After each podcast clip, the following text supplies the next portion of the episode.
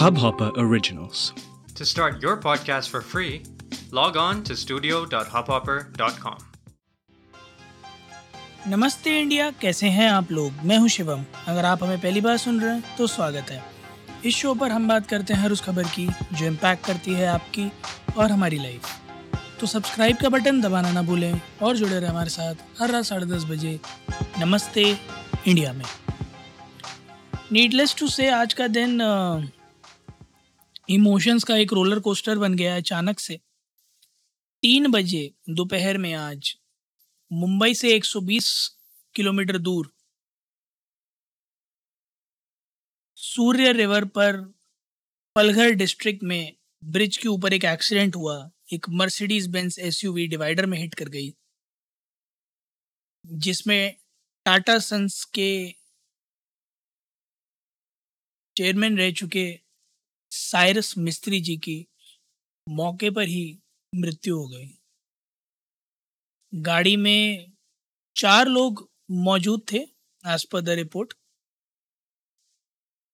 गाड़ी अनाहिता पंडोले, जो कि एक गायनाकोलॉजिस्ट हैं 55 फाइव ईयर्स ओल्ड वो चला रही थी।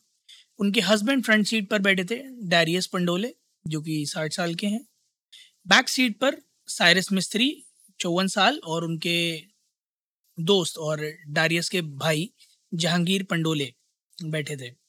बैक सीट में बैठे दोनों लोग मिस्त्री और जहांगीर, दोनों की ही मौका वारदात पर मृत्यु हो गई। हालाँकि अनाहिता और डारियस बच गए एयरबैग्स खुलने की वजह से बट उन लोगों की भी हालत गंभीर बताई जा रही है तो उन लोगों को हॉस्पिटल ले जाया गया है।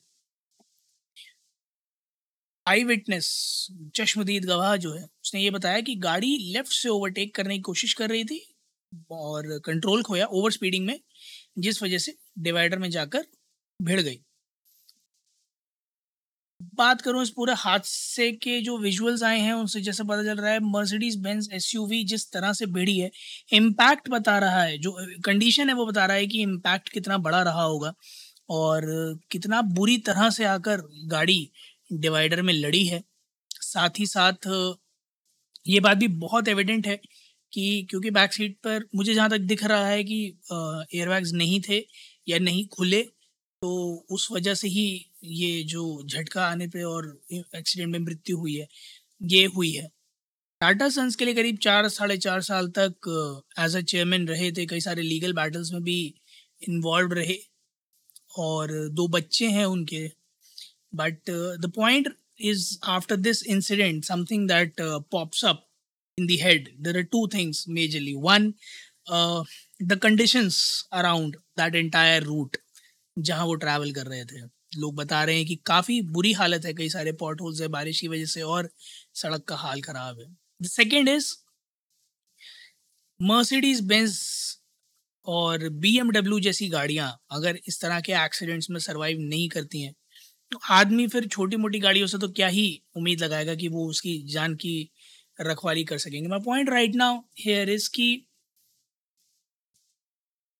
क्या मैंडेटरी कर देना मतलब मुझे तो लगता है कर देना चाहिए बट मैं जानना चाहूँगा आप लोगों का क्या ओपिनियन है कि क्या मैंडेटरी कर देना चाहिए छोटी से छोटी, बड़ी से बड़ी गाड़ी में you know safety measures like four air bags minimum छः नहीं तो कम से कम चार तो मिनिमम कर ही देने चाहिए एटलीस्ट चेहरा बचने का स्कोप हो।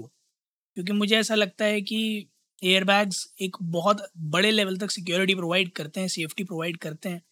और अगर इस तरह के सेफ्टी मेजर्स गाड़ियों में नहीं हैं, डिस्पाइट द कॉस्ट अगर नहीं है तो लोगों को उनकी जान गंवानी पड़ सकती है, जैसे इस केस में हुआ। एक बहुत ही दुखद घटना है ऑफ़ कोर्स एक बहुत बढ़िया, बड़े इंडियन आयरिश बिजनेसमैन थे और ख़ुद को एक ग्लोबल सिटीज़न मानते थे और इंडस्ट्री में बहुत कुछ किया है उन्होंने।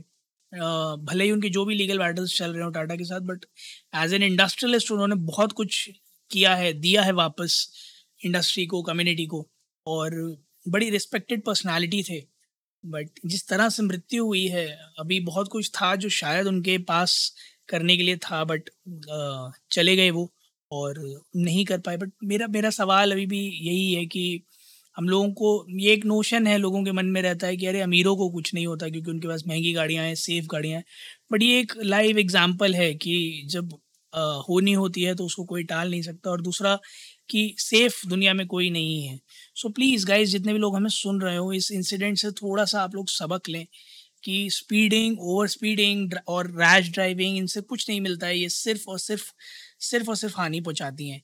कोशिश करें कि थोड़ा सेफ़ ड्राइव करें you know better late than never जैसा कहते भी हैं somebody is waiting for you तो प्लीज़ कीप इन माइंड कि अगर आप कभी हाईवे वगैरह पे हैं, भले ही आपकी कितनी भी सेफ़ गाड़ी हो, कितनी महँगी गाड़ी हो, कोशिश करें कि ड्राइविंग व्हील जब आप पकड़े हुए हों या आपके बिहाफ में कोई और पकड़ा हुआ हो तो लिमिट में रहें स्पीड बिल्कुल नॉर्मलाइज रखें और कोशिश करें कि उतनी ही स्पीड में चलाएँ जितने में आपसे लगे कि आप गाड़ी कंट्रोल कर सकते हैं।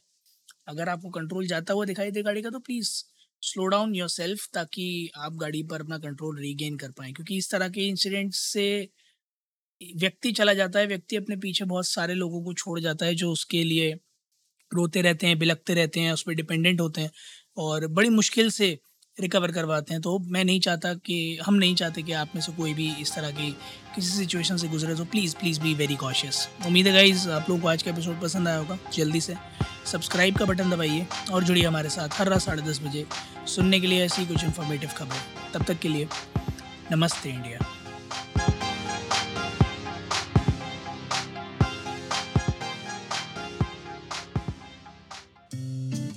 इस हब हॉपर ओरिजिनल को सुनने के लिए आपका शुक्रिया। अगर आप भी अपना पॉडकास्ट लॉन्च करना चाहते हैं तो हब हॉपर स्टूडियो वेबसाइट पे रजिस्टर करें और एक मिनट के अंदर अंदर अपना खुद का पॉडकास्ट लॉन्च करें। यही नहीं स्टूडियो देता है आपको पूरी आज़ादी कहीं भी, कभी भी अपना पॉडकास्ट लॉन्च करने की सिर्फ़ तीन आसान स्टेप्स में। तो साथ में अपना पॉडकास्ट शुरू करने के लिए तैयार just hop on Hub Hopper simply content